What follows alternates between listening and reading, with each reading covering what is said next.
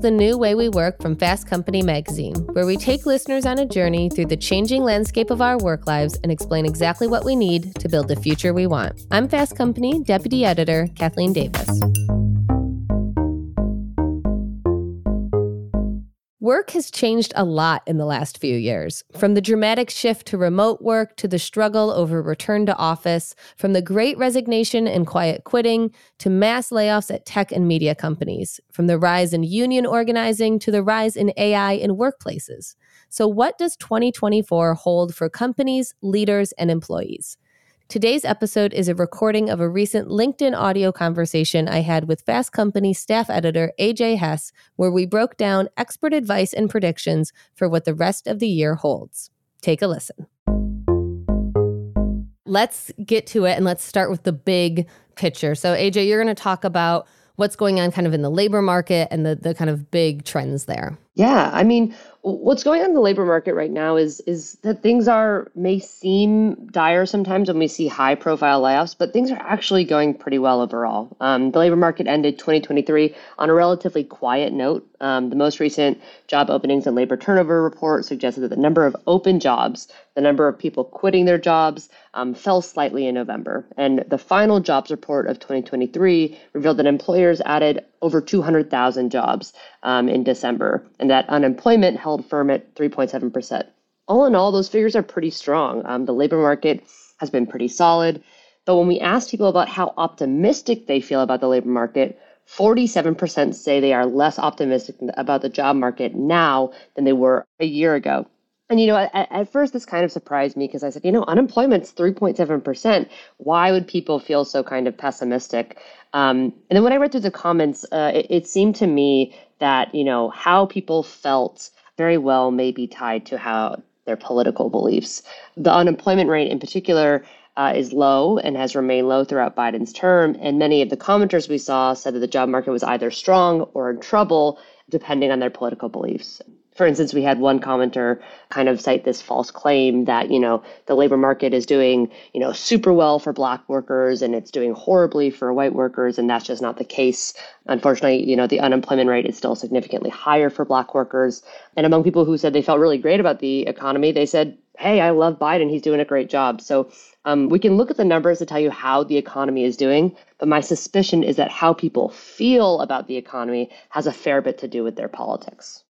Yeah, I think that makes a lot of sense, and it's also it's also like your personal experience, right? I, I think one commenter said something about he got laid off and how long it took him to get a job, and I remember in the 2009 recession and there following, I was freelancing for a long time. It took me a long time to find another steady job. And I remember reading all of the reports of like, oh, the, the economy is rebounding, like jobless claims. And I'm like, but I don't personally feel it, you know? And so I think a lot of people are like, well, personally, I feel this way. So this is the way the entire economy must be going. Completely. And, you know, that can, both of those things can absolutely be true, right? You can have your personal experiences. Um, there's definitely people who are still struggling with their wages to keep up with inflation. There have definitely been some high profile layoffs, specifically in the tech industry. Um, but we look at the labor market from a wider perspective, things are pretty solid at the minute. It's good to to have that reminder, I think, because you can you can get in your one in your echo chamber and two kind of uh, just in your own personal experience. Okay, so now I'm going to talk about the changes within the workplace itself, what we can expect in 2024. So, one unlikely, and this was kind of you know hinted at at the feeling of of who's benefiting in the job market and who's not. One unlikely likely unfortunate trend for 2024 will be the continued decrease in investment in DEI programs. After the large investments in 2020, companies were already starting to kind of quietly scale back in 2022 and 2023, either by eliminating or not filling vacant diversity roles or ending kind of programs completely. And part of this is the persistent but very misguided belief that DE&I programs are extraneous to the bottom line it's really frustrating that that kind of keeps coming up. We've been covering that for years. Diversity is crucial for the success of companies. The other part of it, I think, comes from the pressure that some local governments are giving companies, private companies, following the repeal of affirmative action last year. And I spoke to LaFawn Davis from Indeed on the podcast last year, and she pointed out a lot that the, you know a lot of companies are are being sued or getting these kind of lawsuits and are saying, okay, okay, we'll back off. We won't use the word diversity. We'll back off of these things. These lawsuits are are a distraction. And, you know, smart companies will see that. Smart companies will continue to invest in DE&I. And there are a few things that smart companies that see the value in DE&I can do. We'll talk more about hiring later, but skill-based hiring is a big one of them. Also, maintaining remote work policies, which is another thing that's huge, huge, huge, we'll get into later. And obviously, not cutting back or eliminating diversity programs, which are not only good retention tools, but are also good recruiting tools. That's kind of the trend there. This is kind of disappointing. We asked people what they think the most important workplace issue is of 2024, and prioritizing DE&I goals came in basically the lowest at 8%. Ethical integration of AI was kind of medium at 35, but the the winner was remote versus hybrid versus full return to office at 53%. That is still, still, still, still people's kind of number one issue um, that they're debating over. It's the number one thing we're seeing clashes between management and employees. And some reader comments that were really interesting that did kind of speak to it's not just one, one thing. Katie Metcalf said, creating and fostering a healthy culture. I think that really strongly speaks to DE&I. And Matthew Birkenbein, sorry if I mispronounced that, said the same workplace issues as every year, valuing employees, compensating them fairly, and not undervaluing anybody. I think you're right. I think that's always important. So yeah, now let's talk about the world of benefits. So if you're, you know, another kind of big workplace trend for this year. Here are some things that benefits expert Angela Sura said that we will see this year. Benefits for part time workers will hopefully be a big one. More people are working part time, and offering benefits to these employees is crucial for companies for both retention and uh, recruitment. Angela points out that industries like hospitality and retail heavily rely on part time workers and can see big results by lowering the eligibility threshold to allow more employees to qualify for benefits. The Affordable Care Act allows you to like set minimum weekly hours at 30 to receive full time status, but employees can lower that threshold as they see fit. And she offers some kind of other examples of how to do that in her article, which we will link to.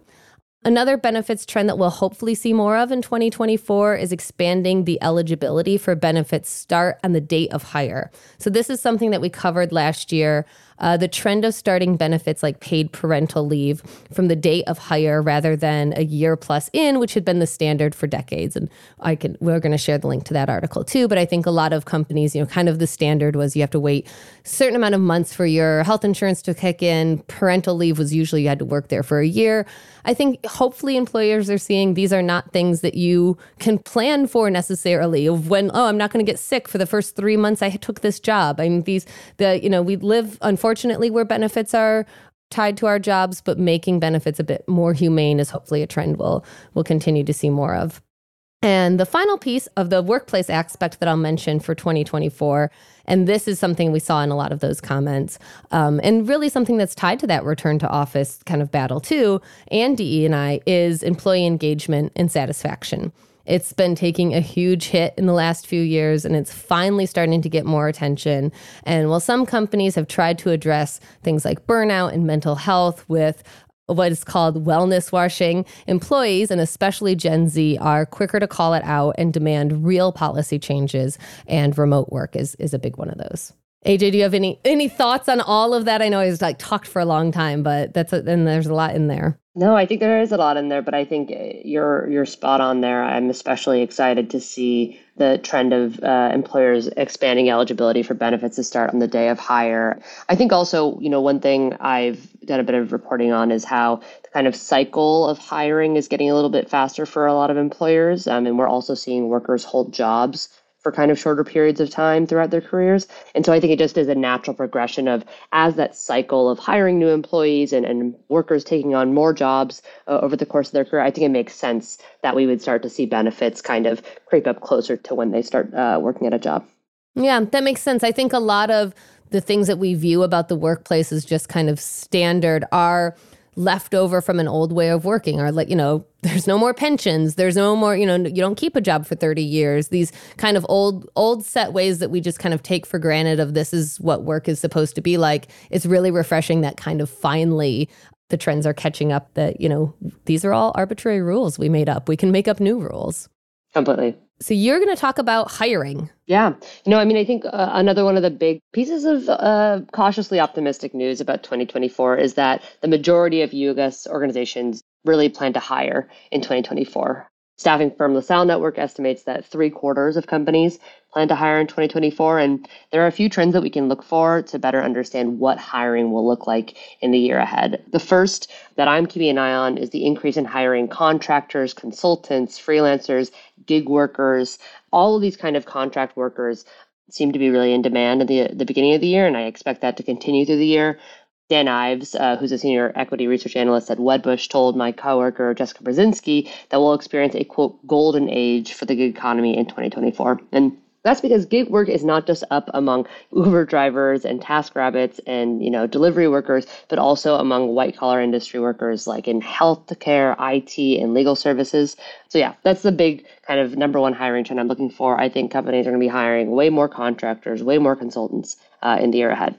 The second is that I think AI is going to power so much of the hiring that we see in 2024, both on the side of applicants and on the side of hiring managers. Um, more applicants are going to be using tools like ChatGPT to write their resumes and cover letters, and more hiring managers um, are going to be using AI tools to recruit applicants, assess applications, and flag potential hires.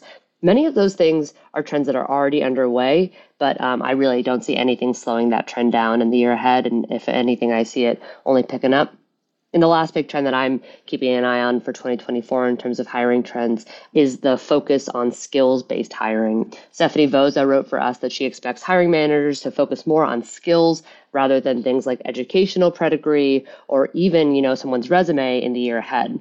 And this is another trend that's been building momentum for years, but now due to both a, a you know an aging workforce population and a slightly tightening labor market, or at least a, a labor market that's tight in certain parts of the economy, is going to drive more employers to look for workers based on their skills rather than if they went to a fancy school or if they, you know, worked at one of their top competitors. Another reason why we may now finally be seeing this big uptick in skills-based hiring is that there are new tools that let managers make predictions about the success of potential employees based on their skills.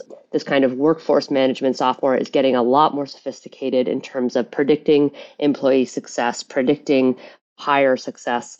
Uh, and so I think that is going to give a lot of hiring managers the quantitative data to back up their decisions to shift towards skill based hiring. And I plan to, to talk about some skill based hiring things when I'm talking about the job seeker. And, you know, we mentioned it already too. I do think that's a really huge trend. That's a really great trend. And it is something, as I mentioned, that LaFawn Davis mentioned, is a great tool for employers who are interested in that, you know, that so-called pipeline problem and getting the best hire in. I think, you know, we've for a long time the hiring process has been broken and it has been focused on things like you said of what school you went to what previous companies you went to what did you have what job titles you held rather than what actually matters is what skills you can do. And do are your skills you know and, and being able on the employee side to craft your profile and your resume in a way that highlights those skills and on the employer side to have whether it's software or not that screens for those skills rather than those kind of not so relevant other things. Totally. And I think just to, to punctuate something that you're referencing is that skills based hiring is one of these solutions that both can, you know, advance DE&I goals, right? It can help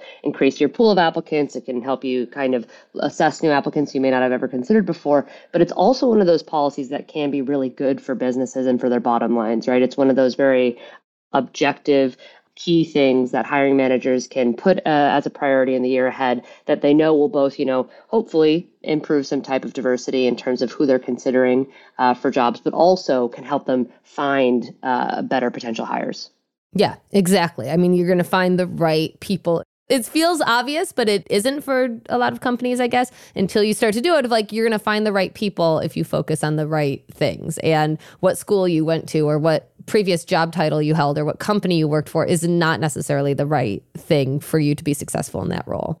I think there's also and and you know this wasn't something we planned to talk about, but I I do wonder what your thoughts are on the whole applicants using chat gpt and other tools like that to write resumes and cover letters i have some thoughts but i'd love to hear your thoughts my first thought on the resume side is that i think people have kind of been using form resumes already for a long time. So I, I actually don't see a ton of harm in people using some of these tools for to craft their resume, right? A lot of these are are templated and, and putting in your information. I don't see that as a big harm. I think it gets a little bit more sticky when we get into writing cover letters. Unfortunately, writing cover letters do seem to be just a bit of a formality in a lot of hiring processes. So, in that sense, I don't have any personal objection to it. However, I think if you really want to stand out as a candidate, I do not currently see ChatGPT or other large language models um, at being at the stage of advancements where they're going to be able to produce a cover letter that's really going to help you stand out. I think if you really want to do that, you're going to have to think creatively. You're going to have to really put in your personality. You're going to have to use, you know, critical reasoning and uh, to explain and argue your best case. So resumes, I don't see a huge objection. I think it'll it's a trend that'll only continue, and I don't see a ton of harm there. Cover letters, maybe you could eke by with a, a chat gpt written cover letter but if i think if you really want to stand out you're going to have to put your personal stamp on it what do you think I mostly agree. Okay.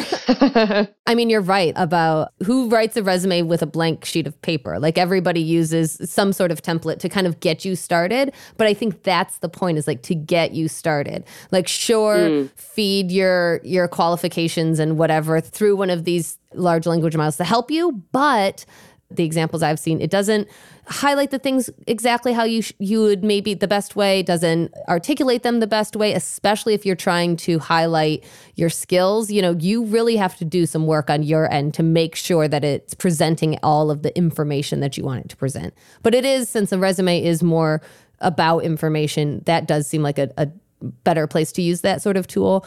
I categorically do not think you should use it for a cover letter. Mm-hmm. You know, and I've said this many times. I'm very much in the pro cover letter camp. We've done LinkedIn audios about this before and, and lots of articles and lots of uh, podcasts. But basically, uh, you know, a cover letter is like your time to show your personality and like make your case as to why you're the best person for it. And it would be a big turnoff if I read a cover letter that sounded like it was written by AI, which is still pretty clear. I mean, maybe you can use it again for an outline and, and start to help you get started, but a candidate's really doing themselves a disservice. And you're right. I know a lot of people hate them and they view them as a formality and they think no one reads them. and like maybe that's the case, but is that a gamble you want to take? What if it's not the case? You know, a lot of hiring managers actually disagree and they say they do find them very valuable. So I would say if you're a job candidate, I would not leave it to chance and like, eh, no one's going to read this. It doesn't matter if it sounds like a robot wrote it. And like, actually, you know, if you really want the job, like put the time in.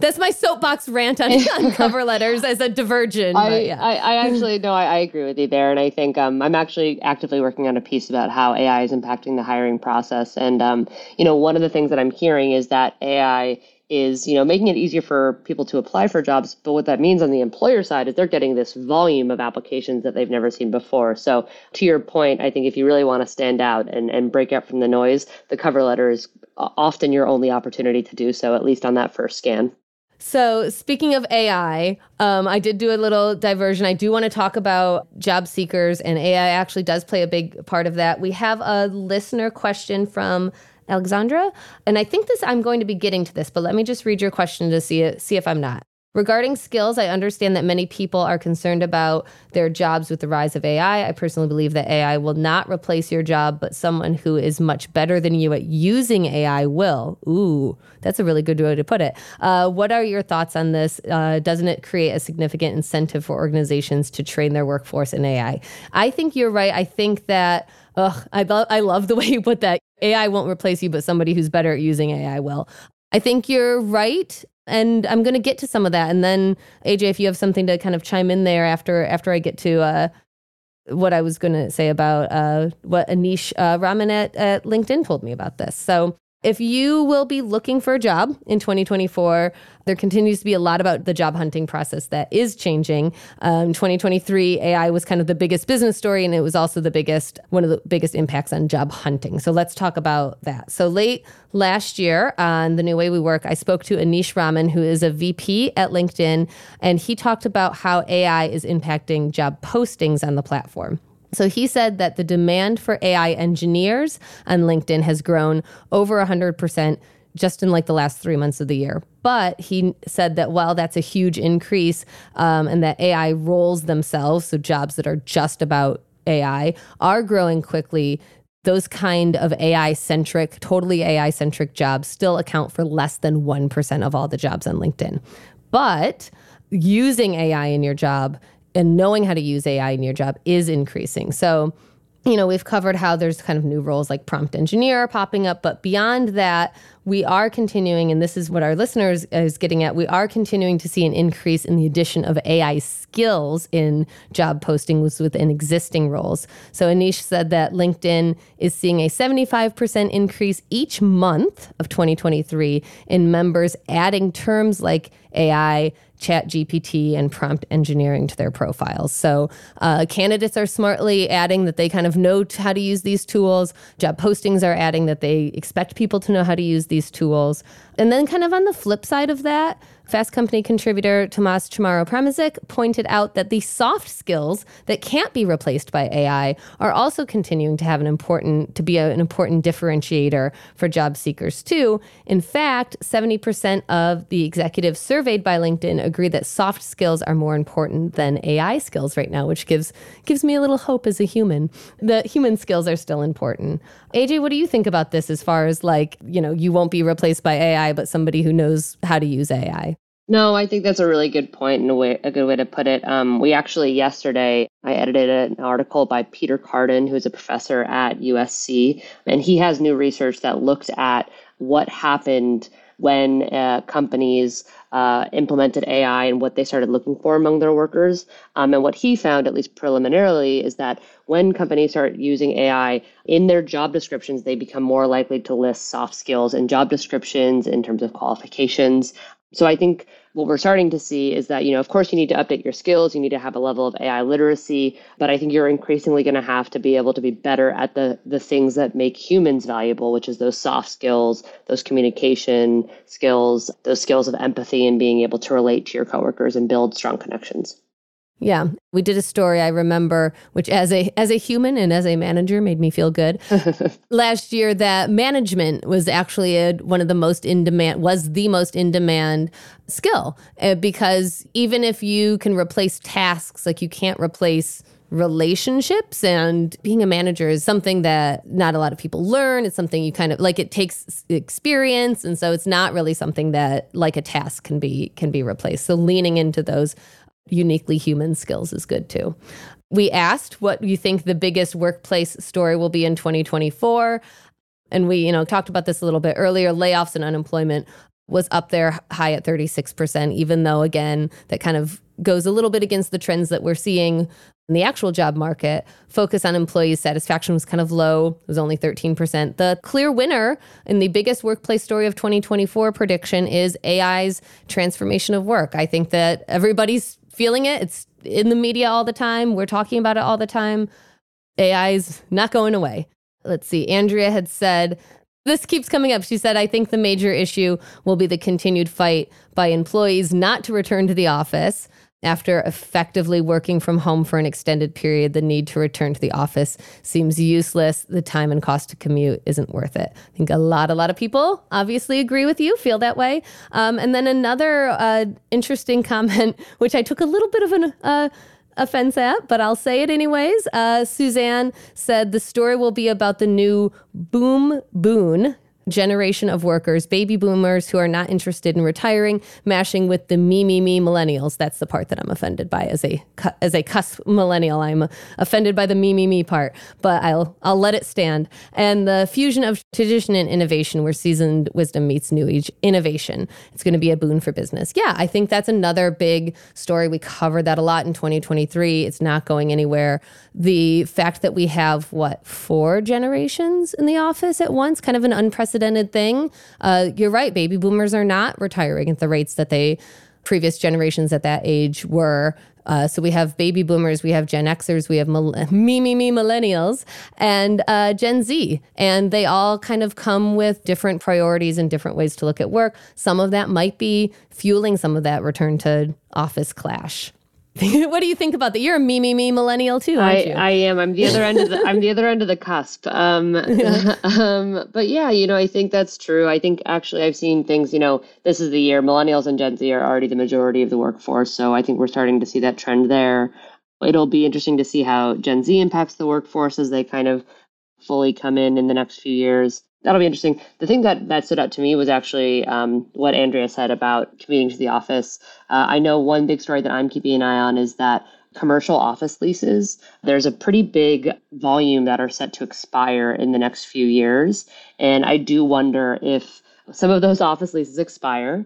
And once companies have had a few years of collecting data to see that this kind of push to the office has or or hasn't, is my guess, produced the you know, the upswing in uh, productivity that they claim to think it's going to create, um, I think it's possible we'll, we'll, see a kind of return balance to flexibility and remote work um, in the next few years.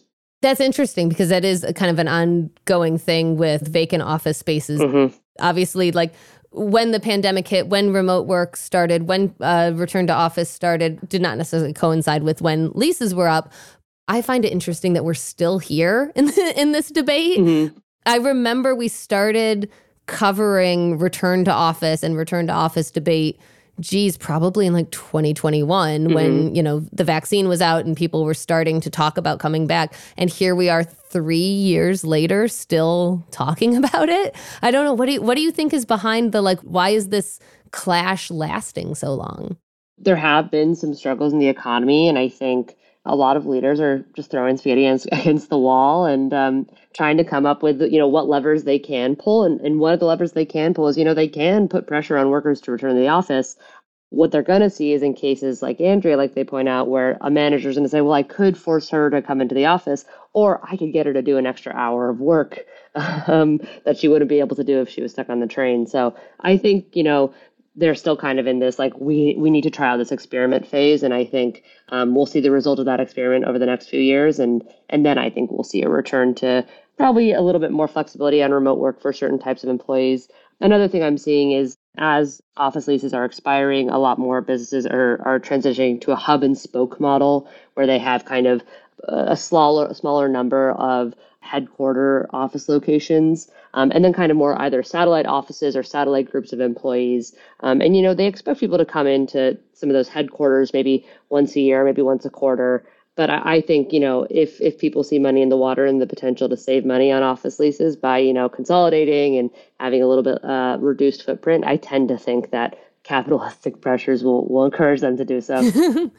yeah, you would you would think so. And that that hub and spoke model is interesting and makes sense. I mean, obviously, as somebody who works uh, fully remotely but comes to the the New York office a, a couple times a year, like that model makes sense to me. I do wonder too if some of the like why this debate has been lasting for so long has also played with some of the trends. Like uh, you know using remote work as a recruiting tool during the great resignation or you know a recruiting or retention tool during the times when employers really felt the need to to hang on to or attract employees.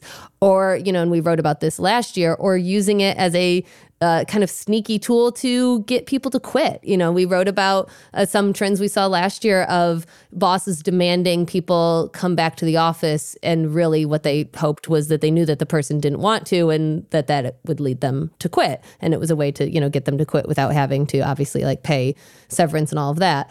It's interesting that it's such a powerful tool though and it's such a such strongly held beliefs which makes a lot of sense. It's literally where you work um, that it has been going on for so long. And and I do wonder if 2024 I I sure hope that 2024 is the year we can put the debate to bed and you know just kind of settle on what the data shows, which is like the best way to get work done and the best way to keep employees happy is to, you know, allow that flexibility and what works for people. And we shouldn't, you know, I don't want to paint the brush either that like all companies want workers back and all workers want to work remotely. Obviously, that's not the case, but hopefully smart companies and employers will look at like what makes the most sense one for their employee mix for their teams you know and we covered this too of rather than a blanket policy looking what makes the most sense for the people that you work with and the way that they work together and come up with those policies and finally finally finally stop having this ongoing 3-year debate hope a girl can dream yeah. right fingers crossed so again we t- we talked about about this already another kind of trend for job seekers is the shift to skills based hiring. Um, I think we're going to, you know, as you mentioned, we're going to continue to see more of it on both ends. You, you kind of, you know, talked about a lot of these things kind of rather than focusing on where you've gone to school or what companies you've worked for you kind of view it as a new way to change the way you credential both and the, and I should say also in the job postings so removing degree requirements listing skills rather than titles of, of past jobs you know, as we said, it opens up the candidate pool. Job seekers can craft their resumes and cover letters and profiles to highlight these transferable skills across like seemingly unrelated roles. So that's really good. And speaking of skills, Ken, we've talked about it a lot. Uh, some of our listeners uh, alluded to it. Upskilling is going to be another big trend that will continue to grow in 2024 career expert Amanda Augustine wrote for Fast Company about trends for job seekers, and she pointed out that the average half life of skills, the halfway point for a skill set to no longer be effective, is now less than five years. And in tech, some tech fields, it's as short as two and a half years. So that's kind of a, a sobering statistic to hear. You know, if you've been working for a decade, a lot of your skills that you you know started with are probably not as relevant anymore i remember oh how i remember taking like copy editing courses in in journalism school which maybe aren't so relevant anymore of all the like the ways you mark things up but yeah, so even if you aren't planning to look for a new job this year, improving your skill set or learning those new in demand skills, maybe some of those AI skills, uh, will be key in like staying relevant in your role. Amanda suggests a lot of different ways to upskill in her article. We'll drop the link to that. You know, some of the the obvious ones like formal education, online courses, workshops, things like that. But there's also like networking groups and conferences, and you know, it doesn't necessarily have to be a formal way to learn new skills, but learning new skills is very important. I think we had another comment to look at here. This I don't have a lot to say on, but I'll I'll read it and I'll see if you have if something to say on it, AJ. Um, Ahmed asks, uh, could you please provide insights into the decision making process behind declining applications for overqualified candidates and the apparent pattern of rejection for any position they apply for? That's, I mean, that's tricky. I don't know if it's a trend necessarily, but yeah, sometimes if you are overqualified, an employer might look and say that you, you know, think that you wouldn't be happy with the role or with the salary that's offered. I think you can highlight in your, that's gr- another great place to use that cover letter and highlight why are you applying for a job i guess that that you may feel overqualified for is it a career change and if it is highlighting why you want to make that career change that you know industry change what kind of skills that you feel you would bring to the role, why you're interested in the role. I mean, I think it's really a place that just, you know, sending out your resume and and hoping that they see it and if they're just kind of looking for to check some boxes and and it doesn't work. I mean, I think you address it head on in the in the cover letter. Um, that would be my advice. AJ, I don't know if you have anything to add there. No, I completely agree, and I think um, the only thing I can say to answer his question about why why that may be happening is that um, you know, uh, my, my father is an economist, and one of his favorite things to say is that, you know, uh, when you ask why something is, it's it's because they can. So if, if an employer is looking to, you know, uh, pay someone as little as possible, they might be less inclined to hire someone who they think may be expecting more. Um, mm-hmm. It's not something I personally admire, but that could be why. And um, I think the the solutions you gave, Kate, are, are a really good way to get around that. All right. I guess we're going to wrap it up. So, uh, thank you all for listening. I'm going to give you a couple of, uh, if you missed it up at the top, please subscribe to our newsletter, uh, Work Smarter, where we put together every week on Sunday a collection of work life articles kind of around a theme or a topic um, that is likely, you know, return to office, CEOs apologizing, cover letters, all of these, these sorts of things. Go to fastcompany.com slash newsletters to subscribe to that. And I guess that's it. We'll see you next month. AJ, thanks so much for joining me. It was a great conversation. Thanks so much for having me.